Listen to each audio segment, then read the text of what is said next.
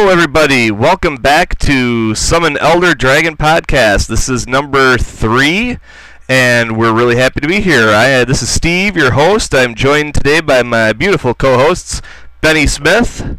Say hello, Bennie. Hello, Bennie. And our correspondent from the land of the rising sun, it's Sean O'Neill. Sean, say hello. Hey guys. Well, we have a great podcast lined up here. We're, we're going to call this one The Days of Future Past because we are going to get around to talking about Worldwake. We had some technical difficulties with our Worldwake recording, and uh, it went by the way of the trash. So uh, we're going to touch on Worldwake a little bit. I know a lot of other people have kind of jumped in on that, but then we're going to actually go on and talk about the uh, the several cards from Rise of the Eldrazi that are being spoiled around the internet and uh, we'll uh, we'll be able to talk about those uh, thanks to uh, Bennie getting access to some of those, and um, th- those will be out after the uh, what would they call it? The uh, you shall not talk about before this date time. So we'll we'll be having some fun with that. So let's just roll right into this and start talking about Worldwake. It's been out for a little bit, and we're going to go over the generals all right, uh, I'll kick it off with uh, Kazul, Tyrant of the Cliffs, and uh, for those who haven't uh, seen him, perhaps he's a or want a reminder. He costs uh, three colorless and two red. Ogre Warrior Legend, five four. Uh, whenever a creature an opponent controls attacks, if you're the defending player, three three red Ogre creature token onto the battlefield unless that creature's controller pays three. So what's nice about him, uh, I know around my table, uh, there's some people to uh, create hordes of token creatures. Uh, he's a good guy to kind of wave them off from coming your way, and uh, hopefully making their uh, horde madness uh, to maybe one of your opponents, opposed to coming your way. So, of course, there's different ways you can try to kind of locking people down, locking people's mana down with hidden port or some other things to sort of strengthen his position. But I think even just all by himself, nice in that he uh, just kind of tells people, encourages people to uh, to their attacks other other directions. What do you guys think? I think I own 15 ogre tokens. and I'm probably gonna find some more. nice. I, I'm thinking, uh, you know, even if someone doesn't have a horde of small critters, even if they say, you know, maybe they have three or four like one-one tokens, they ship your way. Uh, you know, you, you, you get your three-three ogres, block and toast them, and then you ask that person who so graciously attacked you who your target should be when it's your turn. You know? Like, oh, thanks for giving me some ogres. Who should I smack with them? So you're kind of upgrading the the horde to three threes if uh, you made that to get past somebody. Exactly, exactly. It's it, it, it seems to me like it it could make for every once in a while it could make for some interesting, uh, you know, kind of helpful politics where someone will attack you and you and with with small enough creatures that it doesn't matter. They're they're either not going to do enough damage to you if you let them through, or you're going to block with those ogres, and uh, and then you've got these ogres to you know maybe go after the big threat on the table. Yeah, yeah, definitely. That's a nice nice thought. And if you're playing blue and someone shows up with this general incubator, gather specimens. Gather specimens. That is pretty wrong. Uh, Sean, do you have one you want to talk about? I, I think I put down uh, uh, dibs on, on one of our, our list here, but I actually could talk about any number of them. That's fine. Uh, I wanted to talk about Thada Adel, Acquisitor, because, uh, well, actually, that is a general in my group now. So uh, I've got Brian's playing that now, um, when the card was spoiled, he got pretty excited about it. He was like, turn four Sol Ring every time, you know. So, uh, it's funny like watching watching him evolve, like as he plays the deck, you know, trying to figure out because he starts learning what everybody's deck is. I mean, you know what people's decks are, but then you really know what their decks are after a while playing this deck. Because you'll go to look for, you know, the the O Stone and like, oh, you're not playing it now, and you know, it's really interesting because basically you get to play this as your general, and you get to cut a lot of your utility um, artifact cards because you just get to steal them from other people. So it's pretty funny. Like he, he cut his O Stone and his duplicate, and he can take them from other people now. And uh, you know, it's always good for a Sol Ring. It, it's pretty hilarious. I like I like the general a lot, and it makes uh, your spreading seas even better. Which spreading seas is a great card to play, just to hose like Maze of Ith or things like that. And uh, you know, with the Island Walk, it just makes it even sillier. With this being your general, definitely, uh, probably number two after Kazul, I think. it's my favorite from the set. So. And seeing as it had some play, have uh, has it put a, a big target on anyone for, for whipping this out and stealing people's artifacts, or how how has that been how's that been uh, received by the group? Well, I mean, he's playing blue, um, but you know, like in my group, he, we're working on him. You know, he's he finally cut his Memnarch and stuff like that. So it, it just depends. I mean, not that bad. You know, I mean, you have plenty of artifacts, and if you didn't draw your Sol Ring, it's not that big a deal. You know, so go get it. Like he'll get it from somebody. Doesn't really matter. But it's a very political card, so it's kind of fun. You know, I've I've been pretty good at convincing him I'll do something else or it's in his best interest or something like that, you know? Like I've got uh, Hunted Lammasu in my hand. I'm like, I'll give you a 4-4 if you don't take my Sol Ring. Uh, stuff like that.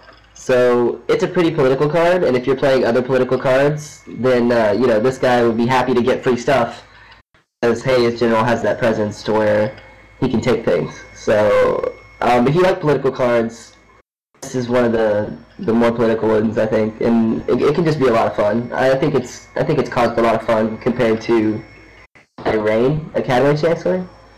So I think this general has been more fun for everyone. So that's good to know. Yeah, yeah. I was kind of with uh, with uh, Steve. I was certainly curious as to how a general out and threatening to steal people's artifact was being received.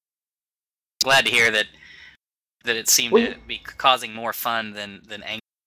That's cool. Yeah, it is, and it's really it's interesting because it's not actually stealing the card from you. I mean, you you go through their deck and get it, so it's kind of like even if he takes it, it's kind of like oh he's showing off my toy, you know, like he'll grab my Sol Ring because I have the Judge Foil promo, and you know, or he'll grab someone else's stuff and they'll be like ooh look at that, you know, like it's kind of and it depends. And, You know, if you have a top and then it's like hey you gave me a free shuffle, kind of.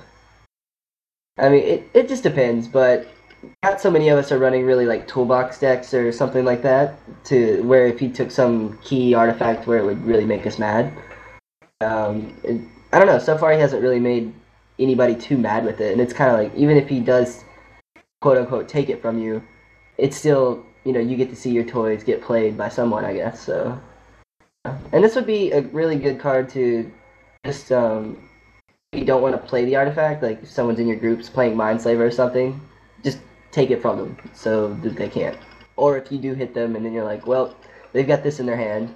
Or, you know, any any deck that, you know, from week to week, if like, you know, the, you don't want to play around Obliterate and you're sick of the card or something like that, just playing it and, you know, if it's not in his deck, you can say, oh, he's got it. So, you know, and just have the table gang up on him instead of like a you know there's no risk factor like people don't want to really crush the guy if he's not going to do it you're like well he for sure has it so take him out.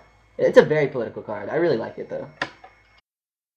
Well, I right. your accounting of it has has me uh, contemplating building a, uh, a Thada Adel deck which i hadn't until talking with you so that's pretty cool moving on, I'm gonna talk. I th- I think I put down uh, that I wanted to talk about Anowon the Ruin Sage, but I'm actually gonna switch out uh, at least right now, and I'm to talk about Omnath, Locus of Mana. And this um, this card has come more to the forefront of my thinking ever since some of the Rise of the Eldrazi cards have been uh, spoiled.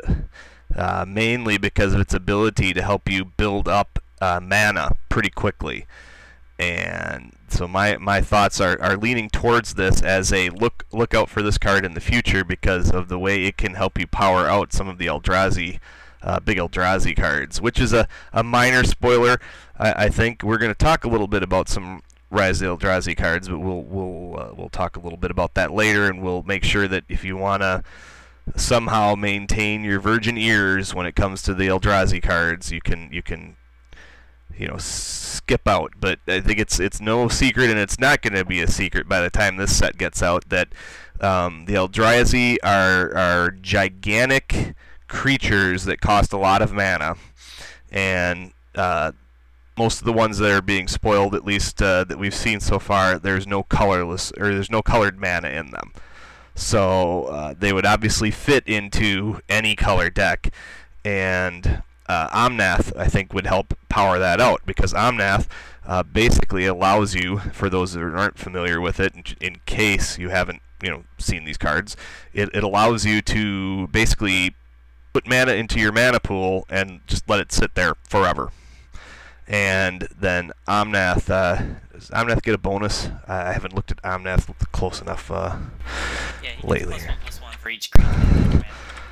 Right, that's right. So, um, so you can go ahead and dump mana in there, oh, and, and it's it's specifically green mana, but not a big problem if you're using them as your general, because that's mainly most of the mana you're gonna make. But you can just uh, pump a lot of mana into there, and boom, you're gonna build it up and maybe be able to you know, obviously he's a three mana creature to get out.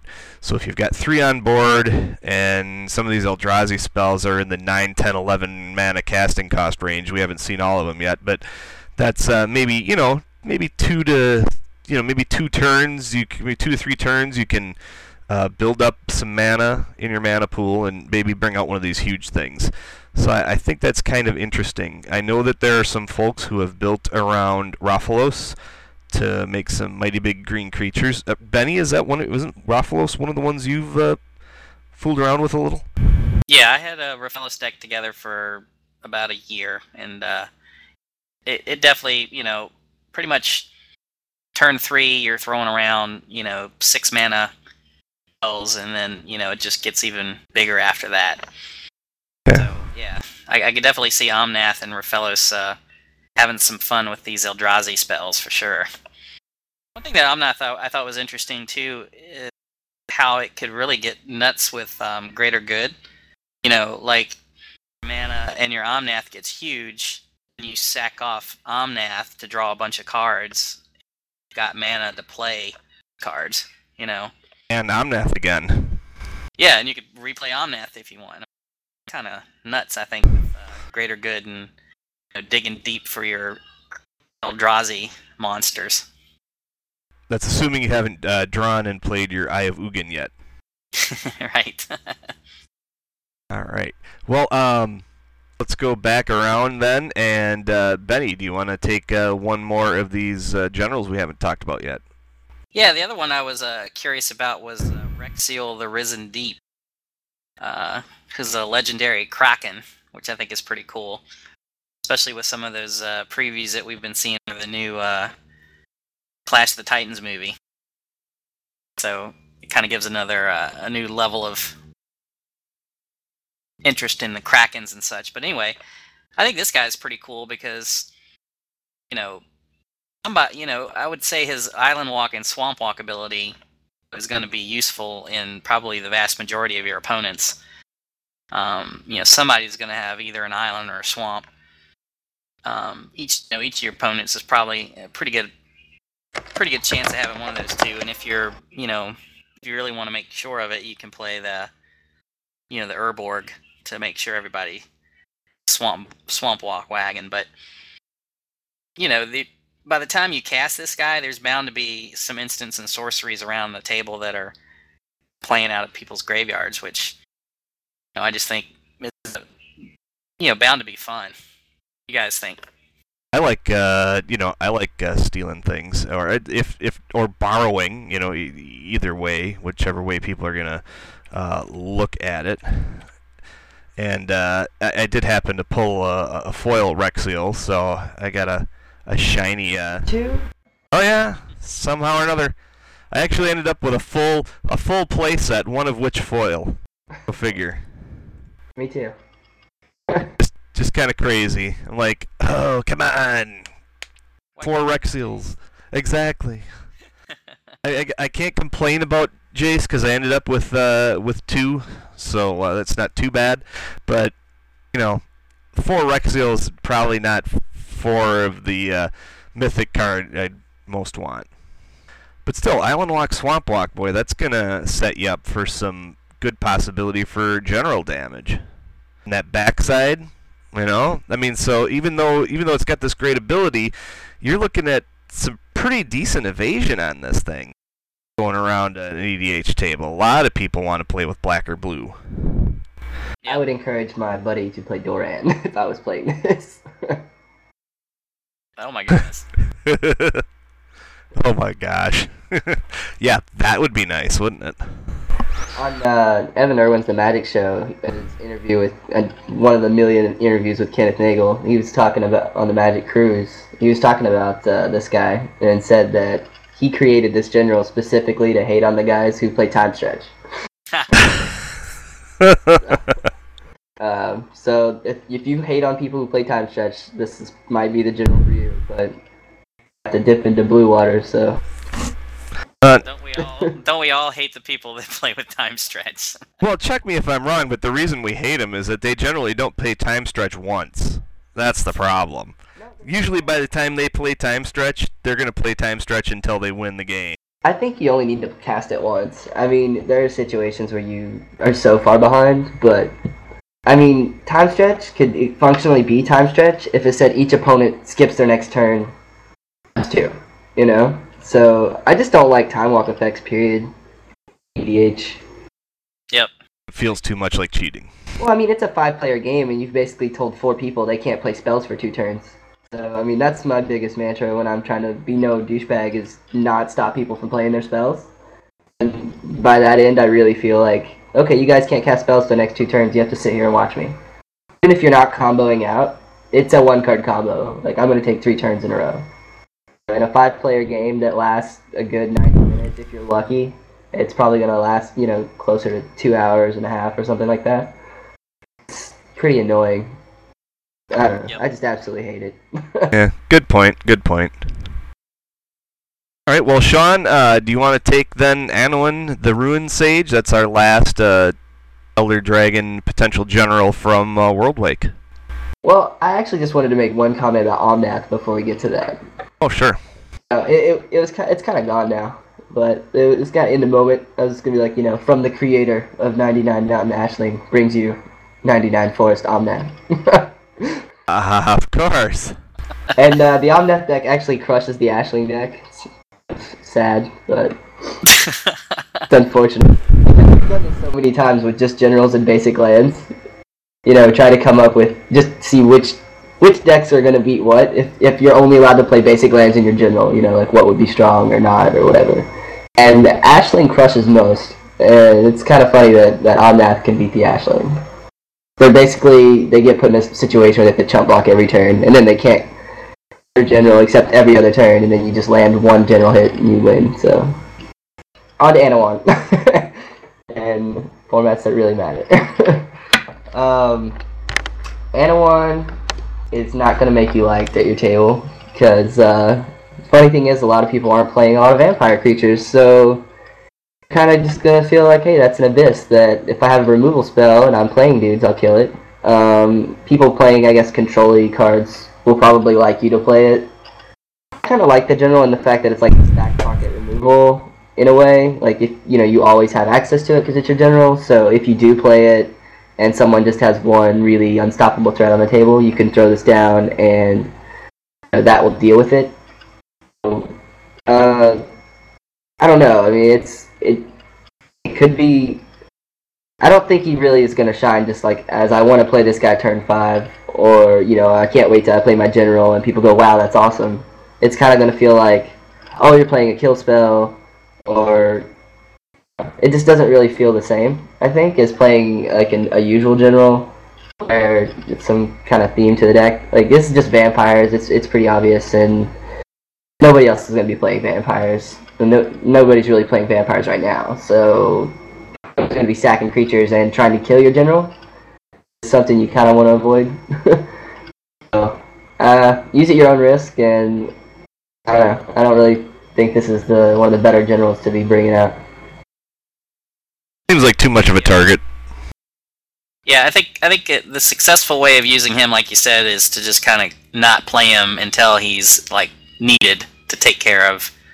Yeah, and then Yeah. he doesn't feel special, right? He just kind of feels like this. Oh, you're playing mono black EDH, which is a number of staples anyway, and then you know you just got this like kill spell. It's not really your general, you know. Yep. Yep. So uh, let's let's just do a little uh, little poll here. Where are we at as far? Let's rank these generals as far as the, the best for EDH down to the worst. Who who do you guys think is number one? John, how would you rank them? Top three. Isn't on power level, but mostly like on uh, the the most enjoyable. Like your whole group will enjoy it. So I would put Kazul probably number one. I mean, it's probably I don't know. I, I think it's a hilarious card. So I mean, just to see red with that ability. So I would put Kazul at number one, and I would put Solidel at number two, and Omnath at three, Rexio at four, and I would not put Anowon on the list. All right, Bennie. I'm uh pretty much the same as uh, as Sean, except I think he's sold me on Thada Adel. I think I would have to put Thada as number one. I want to give her a try now. So I'd probably switch it to Thada number one, Kazul number two, and then Omnath and Wrexial, and uh, maybe Anowon. But like I, I've seen some people play Elder Dragon Highlander. They don't really ever play their general. Kind of incomprehensible to me. But there are some people that they their general is just sort of there to set the colors. So you know, I could see I could see somebody possibly just pay, playing Anowon as just sort of like you said, a pocket removal spell. You know, have access to time. Well, and from the standpoint of, of using your general to set colors, I, I I think I'd actually rate Wrexial as number one, mainly because it's going to allow you at least a two-color deck. Um, not to mention the fact that it does have good removable and uh, you know is, is got that big back end uh, and and has a relevant ability. Um, so I, I think you got threats on all levels, and yet you're not stealing something from their hand or their deck. I, I think politically it's a little easier to pluck something out of their graveyard, and uh, you, you get the those two forms of evasion. So I, I'd actually put that first, um, despite the fact that uh, you know like Omnath and and Thada Adel and Kazul all have great abilities, and I'm not even sure uh, where I would put those three after Wrexial. Uh, but mainly I'm putting Wrexial up top, mainly because it's got uh, multicolored uh, casting costs, kind of letting you uh, branch out a little bit with your deck, and it's got some relevant abilities that aren't, and this is my own personal stuff, they, they aren't too scary um, to really make someone go nuts. So that's that's my take on it. So we I'm trying to sell my foil Wrexial too, because nobody wants it. oh, it's not just that. Well, okay, maybe some. Listen to what you said. You, you know, you made some good points. Well, and you know, we're all gonna have our, our, our own little takes on this, but uh, but I just the more the more I think about you know which one I would choose to, to start building around, um, I just you know I would like to have the ability to play black and blue spells. It's got less hate than uh, Oona, Queen of the Fae, so that would probably be a good option if you just really enjoy those colors. And you know, people see Oona and they're gonna think you're playing an infinite mana combo and gonna mill them out. Mhm. Even if you're not, it, it doesn't matter. They're, they're not gonna believe you, especially if they've never played with you before. So this this could be a more fun option, I think.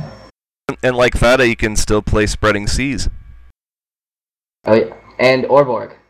Urborg should be in every EDH deck. Another good point. Well, we've uh, we've got a whole batch of cards in Worldwake, and uh, let's all just take a, a couple cards and talk about them and, and how we think they're going to uh, work nicely. Either we're going to throw them in our EDH deck or or whatnot. Um, so, Sean, why don't you pick uh, a card and tell us what you think about it? Uh, this is uh, not general. This is just uh, a couple of gems out of Worldwake that you're gonna be excited about playing in your EDH decks. Okay. Well, I mean, I've actually been playing with World Wake even just when it was spoiled.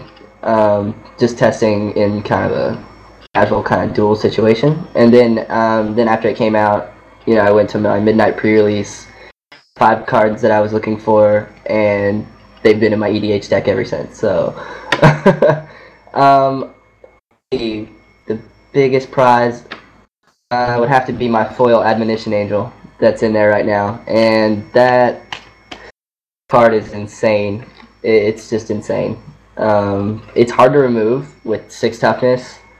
Um, if it can be political and that you can remove annoying things and you know stay away from the guy who does have the kill spell at the moment and you can just remove so many things, especially in my deck uh, with all my fetch lands, and I can just trigger landfall like it's crazy.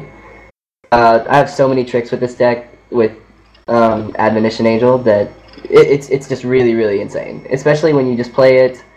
If someone's gonna wrath, you can pop a fetch. I can remove my chroma with Admonition Angel. The wrath goes off, and then my chroma comes back. Or, you know, whatever other cool dude I have that I want to hide. Um, there's also tricks with Emeria the Sky Ruin and a sack outlet. So I, you know, just for the fact that I can continuously get it back every turn, I can kind of use it as a removal spell, bring it into play, um, and then I play land, and in response to that, um, remove your guy ability, just like standard thing with Oblivion Ring. I just sack the creature and then I can remove it forever. And if I use to fetch land, I could remove two things forever. It's a pretty powerful card, and it's 6 6 flying for 6. That isn't Purity, which played with enough to never play with again because I don't like that it shuffles my deck. Um, and that it doesn't go to the graveyard, so it has so little synergy with all my other cards that bring stuff back from the graveyard, that kind of stuff. So I'm really happy with Admonition Angel. Okay, so obviously I had to talk about a card that is going to go into my favorite EDH deck. But my next card I want to talk about is a card that sh- probably should be ubiquitous in EDH decks, in my opinion. It's called uh, Pilgrim's Eye. Um, and basically, for 3 mana, you know, the cost of a Journeyer's Kite activation, you get a 1-1 artifact creature with flying, and you get to search your deck for a basic land and put it into your hand. This card is so awesome for so many reasons. Um, blocked, you know, the Shizo general that's going to kill me about 30 times since getting this card. Um, it really just helps you to just smooth your draws and, you know, keep the mana coming. If you're playing multiple colors, I'm sure that would help even more. I'm just uh, playing it in a monocolor deck. It's really amazing, and I have a really beautiful foil, and and you've got to get the card foil. It, I mean, it's a common, so it's not hard, and it's really amazing.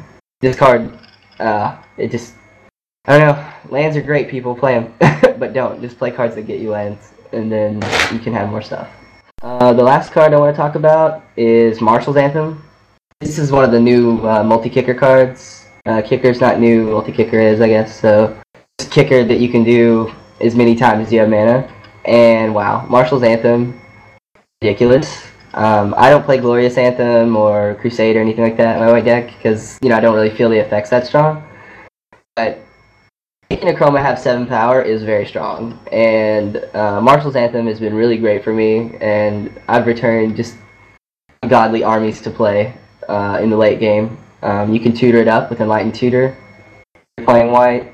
Uh, it's this card should you should probably be playing it unless there's just so much graveyard hate it'll never happen. But even the plus one plus one ability is fine, and usually you're bringing back you know a couple of big guys and even you know you've got so much mana you just bring back a few utility guys like another Pilgrim's Eye or another um, uh, Jens Thorin. It's one of the best cards in my opinion.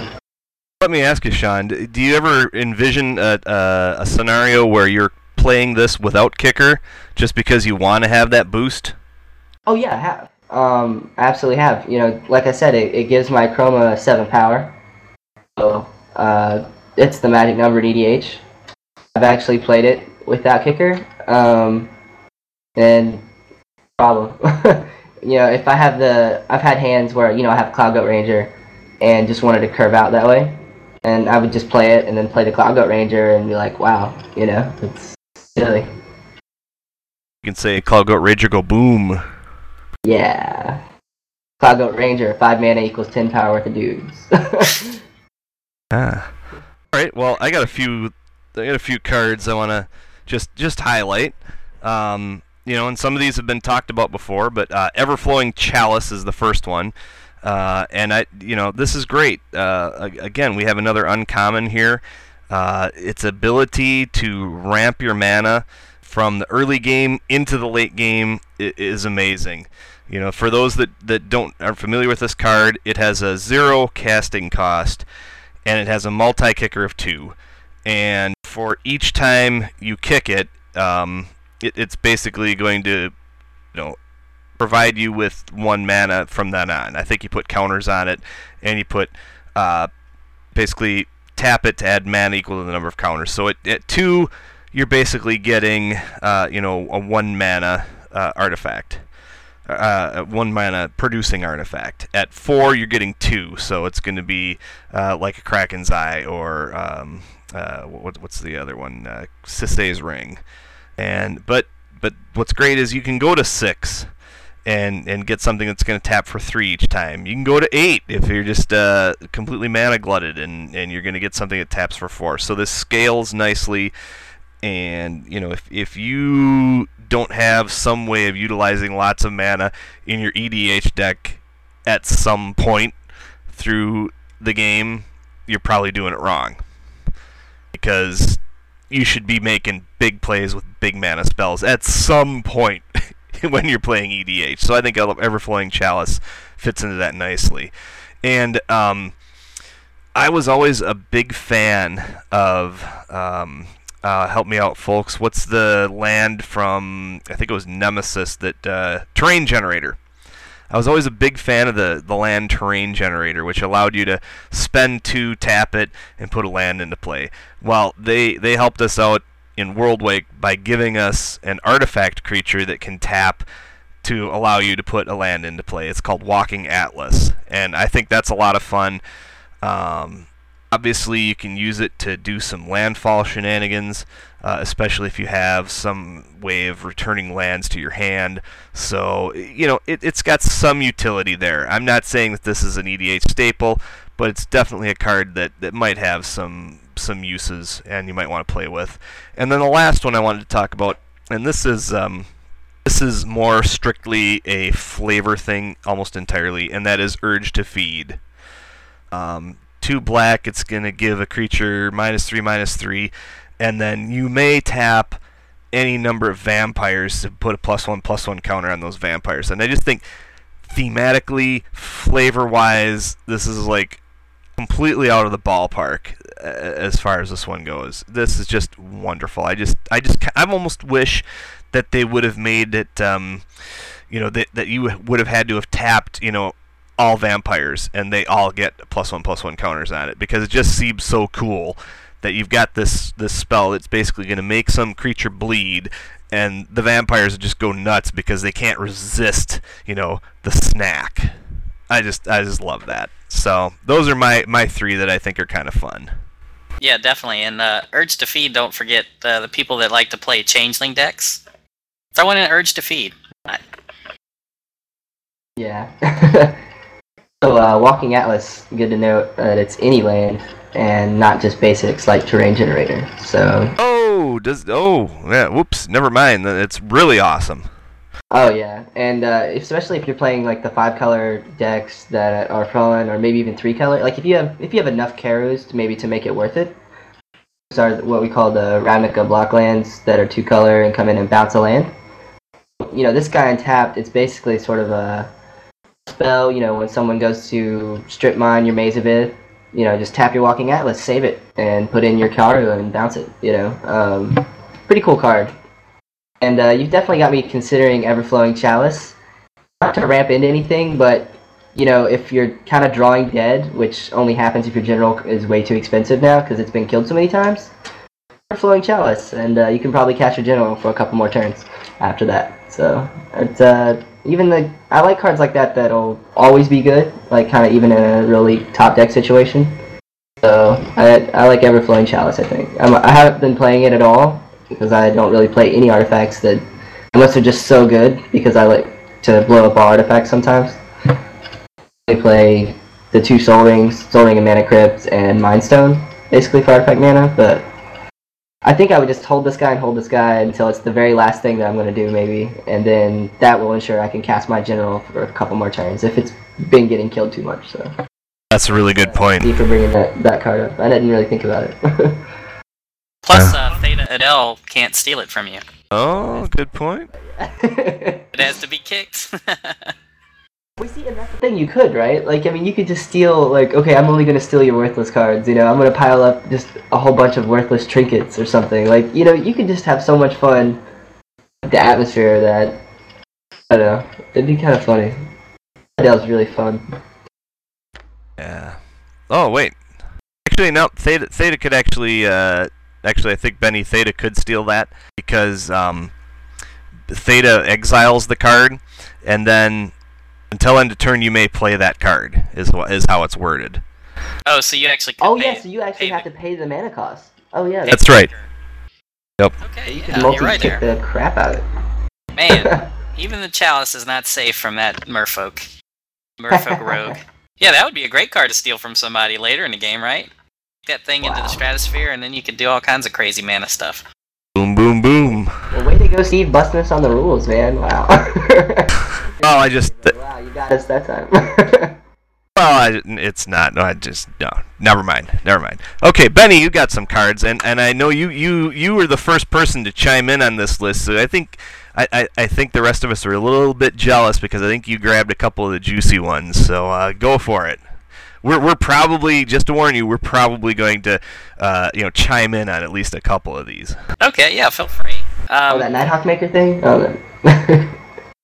Well, the first card I wanted to talk about actually was Chain Reaction, which um, I have to say has got me uh, excited about um, breaking out my uh, Mogg Maniacs and uh, my uh, Stuffy Dolls, and uh, just horrible things to uh, players with uh, with you know a very cluttered battlefield full of creatures. You know, the Chain Reaction obviously is another one of those cards that, that you're pretty sure um, Ken Nagle made for for EDH player because it's such a, a good you know good scaled card for you know an EDH table where there's just tons of creatures out there and token madness and chain reaction just you know I can see it dealing 20 30 40 points of damage you know and, and when you when you're doing that kind of damage to creatures I just I, I love having Mogg Maniac out there to just somebody very very Oh. sad so you know, it, it kind of reminds me of uh, there's another there's another sorcery that's uh, six mana. I'm trying to remember of it. That's like uh, red. No, it's a it's a red spell. Um, vol- volcanic Flame wave. volcanic winds maybe. Oh. Uh, the winds. Uh, winds hits players. Is it? Right. Yeah, it's it's actually more powerful than volcanic wind, but volcanic wind was was to that. It was uh, volcanic wind was two red and four for sorcery. Uh, deals X damage divided as you choose among any number of target creatures, where X is the number of creatures in play. Uh, for masks, but but I had used volcanic wind with Mogg Maniac before. And, uh, chain reaction is just uh, you know much more devastating.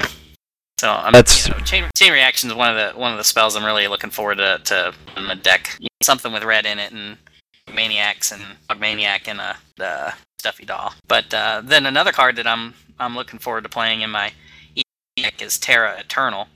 Which, um, you know, most most EDHers hate the the LD that crops up periodically, especially obliterate.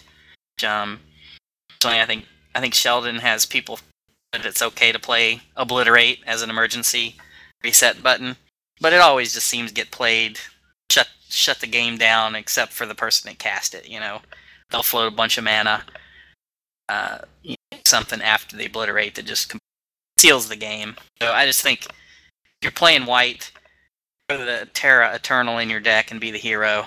You know, plus of course play plenty of man lands so that they can just go nuts with that too. oh wow! Like the politics of that card are insane. Yeah. If, if you if you have that in play, then you know it's like, hey, you guys, you know, if you don't like Mass LD, don't kill me because as soon as I'm gone, you know, they're gonna throw it down. So you might even get some blue player to uh, help counterspell something that's gonna hit it or something like that. Like, wow, Yeah. I, I really like that. Yeah, and you play white decks. I don't know. Have you had a chance to play well, I with Terra absolutely Tournament? have to in my group because we just absolutely don't play Mass LD. So. Okay, all right. Most most of the people I play with don't either, but you know there are plenty of uh, mines and dust bowls and stuff that goes around that you know. It's not bad to yeah, shut that down. but um, you know, uh, I got the Crucible and it's only for me, so. Right. okay. In Sheldon's last article about EDH, he uh, talked about he played he cast Obliterate, and then he went on to lose that game like he should. So something to keep in mind. Like I think uh, last time I had a person play Obliterate, they floated Black Mana and played Liliana Vess, and then she quickly Ooh. went Ultimate a couple of turns later. So that was kind of game over. But uh, anyway, the last uh, card that I was really excited about in uh, Worldwake to talk about tonight was uh, Basilisk Collar. Um, was interesting when we first compiled this list. I think it was kind of a, a sleeper card. Um, and uh, I had actually pre-ordered three of them because when I first saw it, I thought, you know, it's not to like about this card. I mean, it's pretty darn cool. And uh, I had ordered three for 99 cents. And then um, I opened three. Uh, my first thought was, "Cool! I have my playset to play in standard, and I've got two to throw in EDH decks." but of course, now they're going for like six bucks a piece, so I'm I'm I'm strongly sorely tempted to maybe divest myself of a couple. But, uh, you know, Basilisk Collar is just a great those artifacts that I imagine are going to be dropped into just about every EDH deck. Um, you know, Death Touch, Life Link, you know, just basically upgrading any creature for cheap costs, and you know that's that's not necessarily um, into account the shenanigans you can pull with like Goblin Sharpshooter, something like Squallmonger. I mean, all kinds of crazy little things that you can combo with him on top of it. Scatter shot so- archers. Okay, well, that uh, wraps up our talk about Worldwake. Um, an exciting set to be sure. We've got a lot of good cards to, to work with. We're going to talk a little bit now about uh, some of our regular features. Uh, we're not going to do all of them this week because we focused on uh, Worldwake, and we're going to talk a little bit about Rise of the Eldrazi in a bit. But we are going to do a couple of our episodic features, and the first one I think we have our junk rare hidden gem of the podcast, and uh, Sean has a junk rare hidden gem that he's utilizing uh, in one of his play sessions. So, Sean, tell us about our episode junk rare hidden gem. Yeah, uh, my play group, we've kind of started experimenting with uh, playing Pentacle. Um, in Pentacle, it's a monocolor format with five players, each playing one of the colors. And uh, if you haven't played it before, it, it's really interesting. Basically, you try to keep your two allied colors alive, and then your two enemy colors. One of the things about the format is you don't play things that are color hosers. Even like choose a color stuff that could be a color hoser, like uh, Story Circle. You don't play stuff like that. I, I, I can't play Akroma because it has pro black and red.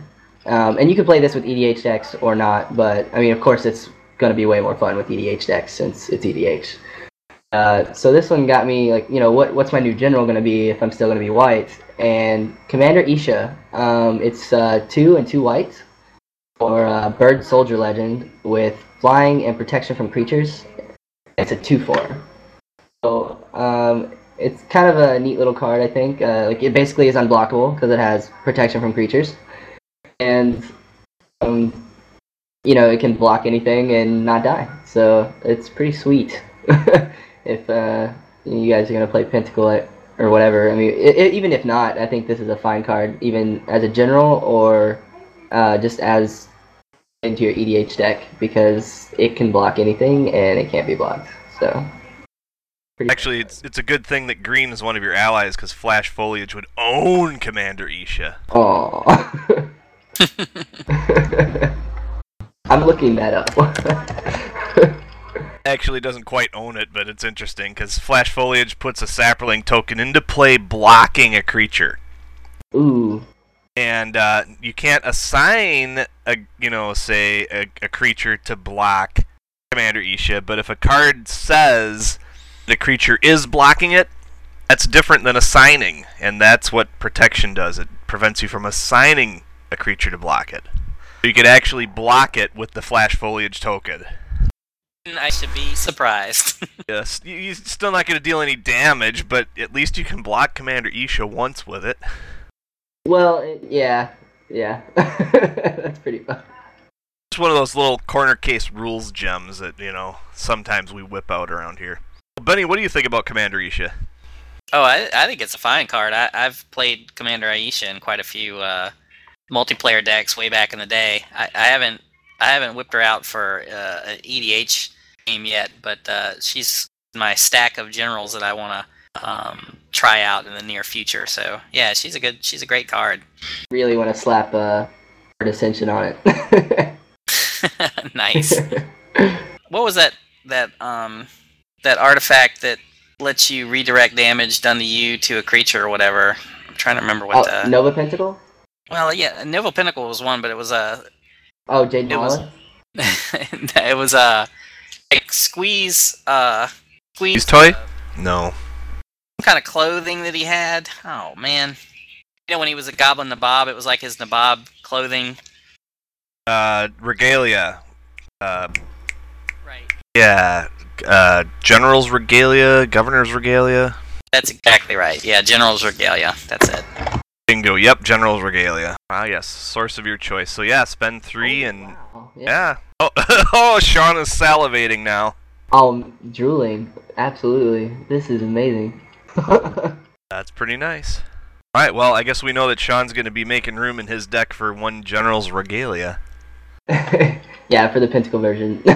And and and um, you know, this might actually trump Commander Eesha as the hidden rare gem. So we should stop talking about it right now, so we can add it in another future episode. Yep. Oh, hey, we can just call this. We will call this section our hidden rare gem two card ri- hidden rare gem combo section of this show. Yep. Excellent. Hey, you know, actually, uh, my my hidden gem kind of actually would work in that deck too. I guess in a way. So shall we segue? I guess into mine. That's- That's a perfect segue. Go for it. Well, uh, a card that I've I've been that I sort of stumbled across about six months ago, and it kind of uh, hit me with the with the sort of uh, you know why hadn't I thought of this earlier was uh, Runetail Kitsune Ascendant, and uh, I had originally put it in my Doran deck, and I never drew it or you know had a chance to play it, and eventually when I put that deck down and built my uh, Jacques le Vert deck, I put in Runetail and actually got to play it fairly recently. And uh, his ability, in case you're not familiar with it, he's a he's a creature from Saviors of Kamigawa. One of those flip cards. He costs one white and two, two two. And, uh, he's a legendary fox monk, which you know I guess you could play him as your general. But uh, when you have 30 or more life, you flip him. And on the flip side, he's a legendary enchantment. Prevent all damage that would be dealt to creatures you control. So obviously you can see, you know, know your creatures not take any damage is pretty awesome. So, you know, I've had him when he's, you know, and, and you're playing Elder Dragon Highlander, you start with 40 life. So typically he's going to be pretty easy to flip. So, you know, he's fun. He's fun to, definitely fun to try out. So, have, have any of y'all been uh, able to try him out? Can't say that I have. nope, I haven't. Well, he's definitely worth trying out, guys. He's uh, very cheap to get. Like I think you know he goes from anywhere from fifty cents to a dollar. so playing white, and you know why not throw him in your EDH deck? Do that. Definitely will keep that in mind. And uh, and my card this week is um, less of a less of a junk rare hidden gem, but uh, this is actually for me this is my weekly fondle, and uh, I'm going to talk about a little a little common that could. And this is from uh, Prophecy. So talk about a set that hasn't had a lot of stellar cards uh, come down with it through the ages. This is the card Withdraw. Two blue, it's an instant basically it says return target creature to its owner's hand, then return another target creature to its owner's hand unless its controller pays. one. Um, I don't know about you folks, but for me, this. Pardon? I said withdrawals usually in the cube. Yeah, usually in the queue, and and really, it's it's it's just like erratic portal and uh, crystal shard, and and that is uh, rarely rarely are you targeting someone else's creature for that second part of the ability where they have to you know bounce it unless they pay one. No, basically, uh, this is. Uh, I, I, I hold a card like this in my hand until something important, like either my general or, or, or a creature that's doing something good for me, gets targeted with some removal and then I use this as an opportunity to, you know, somewhat foil the removal, um, get it back to my hand so I can recast it, and then, um, you know, you know, target some other problematic creature on the board and uh, and cause someone a little bit of trouble. You know, it's it's not a permanent solution, but you know, unless you're targeting a token, of course. Um, Draining Whelk. but what's that? Pretty ridiculous with Draining Whelk because you Mhm. bounce the guy and then you bounce your Whelk. So go ahead and cast it. Yeah. So it's uh, you know, I just uh, I have always loved the card because of its ability to, um, you know, use it, know, bounce one of your 187 creatures if you need to, and, and and nail somebody else while you're at it. And that second part of the ability becomes basically negligible. Just just like Crystal Shard and Erratic Portal when you're using it for your own creatures. And you, you have no intention of paying that one mana, and it becomes a really cheap way to bounce one of your creatures. So that's my fondle for the week.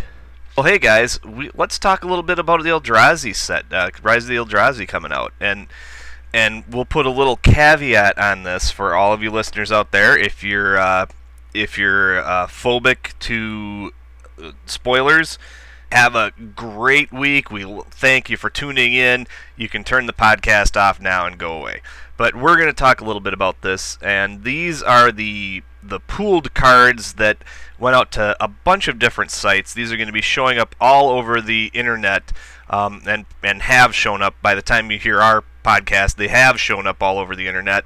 Uh, we're just to do our little take on it. So Bennie, uh, you you brought these cards in. You you were uh, the source for getting some of these for our podcast. So why don't you uh, introduce a little bit about what we ended up getting here to talk about?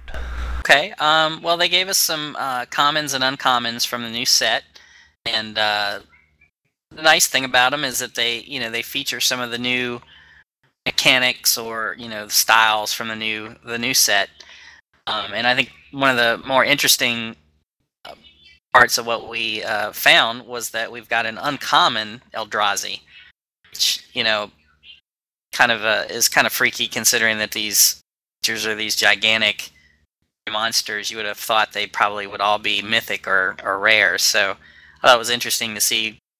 Uh, for instance, the the one that we got for our pooled was called Pathrazor of Ulamog, and uh, he's an 11 drop, uncommon, Eldrazi, 9 9, and uh, he's got Annihilator 3, which uh, is that ability where if this creature attacks, defending player sacrifices that number of permanents. So, uh, and on top of it all, he's it's kind of a nice combination with the Annihilator ability. Uh, he can only be blocked um, by three or more creatures. So, you know, he swings in. They've got to sacrifice something. In times, you know, especially in EDH, um, those are the more negligible things that you have laying around to sacrifice. So, it's kind of puts you in a rock and a hard place. So, uh, anyway, I thought this is this is an uncommon. I could definitely see plenty of people tossing him in their EDH deck that has you know the potential of, of generating that amount of mana. You know whether you're doing the Omnath path or Rofellos, or if you're just on the uh, the Chalice plan. The Chalice Plan. so anyway, I think he's uh he's definitely uh in- interesting and exciting. And, uh, as a colorless creature, you know, you can throw him in in just about any deck that uh, can get up to that mana. So anyway, jump in on uh, some of the other cards, guys. John, why don't you take one? Okay, I'm gonna take uh, Mnemonic Wall. Uh, Mnemonic Wall is four and a blue common for a zero four wall. and when it enters the battlefield, you may return target instant or sorcery card from your graveyard to your hand. So it's kind of like an archivist and an uh, anarchist wrapped into one, but just for blue. And I guess they still like to make these guys cost five mana. There was a there was another Izzet one, right? Uh, something is a two two for three red blue that has the exact same ability. I mean, this card, it's you always graveyard's a huge resource, especially in EDH, and when you can get back any instant or sorcery card with this uh, even a zero four wall, which you know maybe not the best creature ever, but you know it can it can block something, I guess. Uh, you'd almost pay five mana just for the regrowth if you're not in green or black or something like that. You can't just get your cards back with. Uh... I think it's a pretty good option for blue to get back one of your more busted instants or sorceries. Um, like momentary like... blink. Yeah, there you go. yeah, I, I, I definitely like abilities like this. Uh, so yeah, I, I'm I'm happy to see it. And I'm gonna uh, like so I'm gonna grab this one. There's uh, and and here's another string of their attempts to make auras uh, more palatable to play because a lot of people are afraid of the whole two for one thing. But this is called uh, Mammoth Umbra. It's an uncommon enchantment aura for one white and four colorless. It's an enchant creature, and it says the enchanted creature gets plus three, plus three in vigilance, so nothing to sneeze at there. And it has an ability called Totem Armor. And that says if enchanted creature would be destroyed, instead remove all damage from it and destroy this aura. So basically, it um, that's interesting because uh, this will basically keep this thing from dying to damage, but not necessarily from dying to, say, uh, a Doomblade. Am I reading that right? It's, no, it's gonna keep it from dying. Period. If enchanted creature would be destroyed. Oh, you're right. It's a replacement effect. That's right. If they're not exiling it or making you sacrifice it, then you're just gonna get rid of the enchantment, and kind of as a bonus, you just get to remove any damage that was already on it. So. Got it. Okay. Yep. Never mind. I I, I outruled myself. Oh, but I, I, you know I think that's nice. Um, again, you still have to get it onto the creature, but. Uh, um, this is this I'm thinking is some great mass removal protection, if nothing else, too, um, because obviously it's gonna it's gonna basically steer uh, targeted removal away from that creature because no no one's gonna want to have to spend two removal spells to get rid of this creature, and so that's nice, and it's uh, obviously gonna make the creature big enough to uh, uh you know avoid a lot of damage and uh, you know, it lets it tussle into combat very easily because you know that uh, aura is just going to get uh, sacrificed, and I mean it's it's very interesting. It, you know, it, it it doesn't stop the creature from getting removed in response to you casting it, but once it's out, and um, you're going to have some fun with it. And and vigilance in multiplayer cannot be overrated. I mean, I think it's probably the second best ability behind haste. Like it's it's just ridiculous. You know, I mean, it's it's almost better than lifelink just because of all the things that aren't going to attack you. This creature out there, so uh, might make it into my deck. I think it's pretty good. Yeah, and I can see it. Obviously, it's going to go right in a Uril deck for sure. Oh well. oh, geez, oh. Yeah. Uril, the ever annoying, the ever frightening, terrifying Uril. I thank God it's it's big enough, isn't it? Is, isn't there a, a mana restriction on Zur the Enchanter? Yes. Yeah, three. Okay, got it. So, well, thank God it's out of range for that. Definitely. All right, well that's half of them. Let's let's uh, let's talk about the other three and, and call it a night here. So, uh, Bennie, you're up. Which which one are you gonna grab? All right. Well, the the next one I thought was kind of interesting was uh, Corpse Hatch. It's a uh, for three colorless and two black. It's an uncommon sorcery. Kind of what you expect. You know, it's sort of the limited mana sorcery removal that black gets. This one destroys target non-black creature, um, but it puts two zero one colorless Eldrazi spawn creature tokens in the battlefield, and they have sacrificed this creature to add one to your mana pool. So, you know, on its face, I don't necessarily know if this is going to be the kind of card that's going to hit um, and play in EDH, but I think um, they sort of have the. It hints to what uh, it sounds like they're going to be having these Eldrazi spawn creature tokens popping up waves through the set. It'll help you, I guess, sack, you know, sack to cast these big monsters. So while I'm not necessarily thinking Corpse Hatch is going to make it into to the EDH deck near you unless you're running lots of sacrificial thing, things that need to be sacrificed, uh, I'm just I'll be curious to see what other. Okay, uh, I was just saying that I'm not sure necessarily sure that Corpse Hatch is going to be the kind of card that uh, makes it into EDH. I, I think uh, it it hints to some other cards that I think might be you know might be interesting. Pops up to to make these little token creatures sack you know sack off to to give you mana. All right, certainly something that if you've got something like that, maybe maybe uh maybe as an extra token generator in an Endrek Sahr deck, huh? Yeah. This this is really broken with Butcher of Malakir. Oh yeah, oh yeah, yeah, yeah. That's right, because it, it has the built-in. Um, that's the one with the uh, every time uh, a creature of yours goes to the graveyard, everybody else drops one of theirs. Oh yeah, that would be pretty gross with that guy. So kill a guy, and you know if you have Butcher Malakir, or if you're just gonna play Butcher Malakir next turn, you know that's Grave Pact. So you've got these two guys you can sack at will. Uh, pretty gross.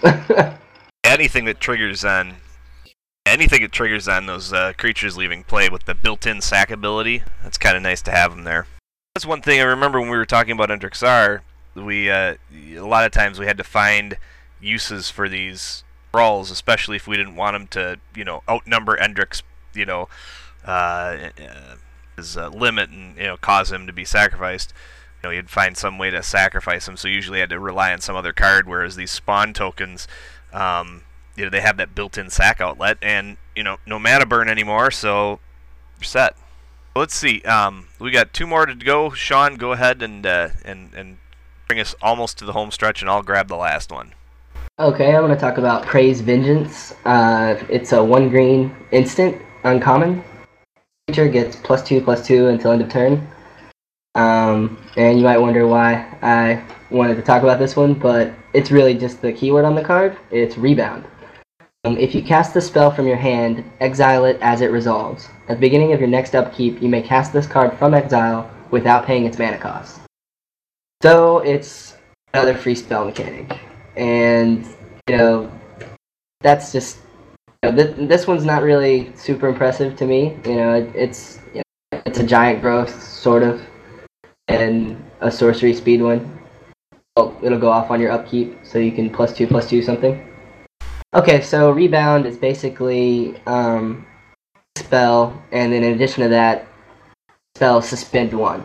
So basically, your next upkeep, you get to play it again. Um, so I mean, it's a free spell. like every every time you I don't know what other spells are going to come out with this, but you know obviously anything that's removal is going to be good because you'll get to use it twice, or maybe even some card draw would be nice, or I don't know. Rebound's going to be hopefully R and D uh, didn't you know free spells are always crazy, so can't wait to see maybe a Cascade and Rebound deck or something like that. See what's going on, but. I was just thinking as as a less impressive uh, spell to throw on an Isochron Scepter, it, it would just you know mean a, a, constant stream of plus four plus four for something perhaps. Yeah. But at a cost of uh, basically one green and two colorless, so eh, like I said, maybe not that impressive.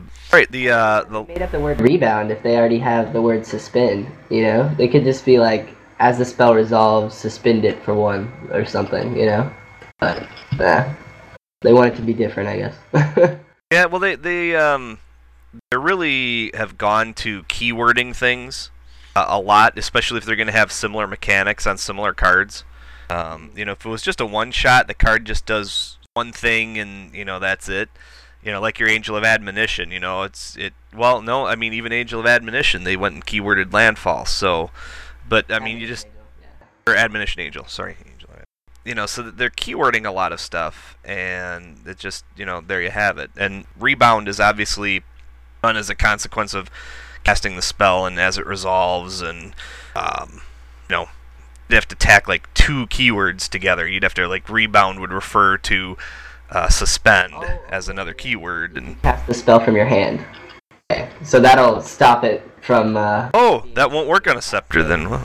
yeah, and it And yeah, and scepter. So okay, so maybe that's kind of Yeah. controlling it a little better. Got it. I And mean, if you've got rebound and cascade, that's gonna get really crazy. yeah, well, and unlike unlike Cascade as well, a counter stops it cold because you exile it as it resolves. yeah, that's true. Well, it's you know, like you said, it's still a free mechanic, so who knows what it's going to bring us? It you know, uh, every little bit maybe helps, and you know, maybe they're just uh, skill testers. We'll see. Well, the last one we ended up getting uh, was called Valakut Fireboar, and uh, this is another uncommon. Uh, four colorless and a red. It's a creature. It's an elemental boar. Uh, it's kind of impressive in that this is a 1-7, so it's got a huge back end, and its its big trick is that whenever it attacks, you switch its power and toughness until end of turn. So you're attacking with a 7-1. Honestly, I, I, I give this the big yawn.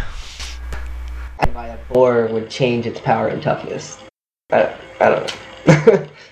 Well, and you know, in boar, in you know, if, uh, wild boar hunting, from anything I've ever seen about it, you you essentially get the boar worked up so that it charges you, and you basically prop a spear in front of it and let it p- impale itself. And I think flavor-wise, that almost fits.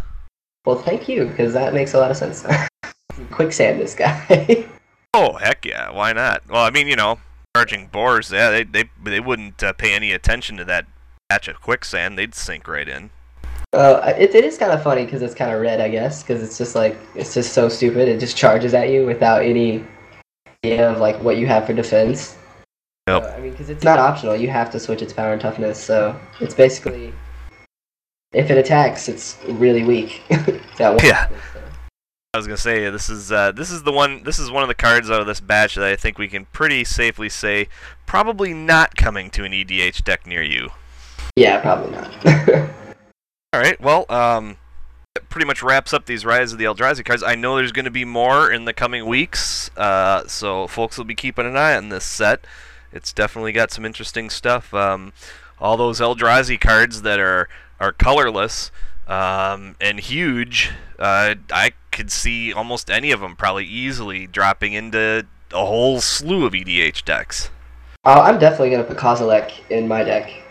And that that guy is just insane. And I might put Eye of Ugin in my deck too. Well, Ugin, uh, Ugin can also fetch out um, other artifact, uh, yeah, artifact creatures that are colorless. so amazing because it shuffles entire graveyard in. I mean, it's just so ridiculous. Like if you have a sack outlet with that, you just you know you could tutor it up with Eye of Ugin, and then play it, draw your four cards, and maybe block or something, whatever. Sack it. I'll just tutor it up again and, and draw four more cards. Like it's so ridiculous. It's definitely going in my deck, my mono white deck. You know.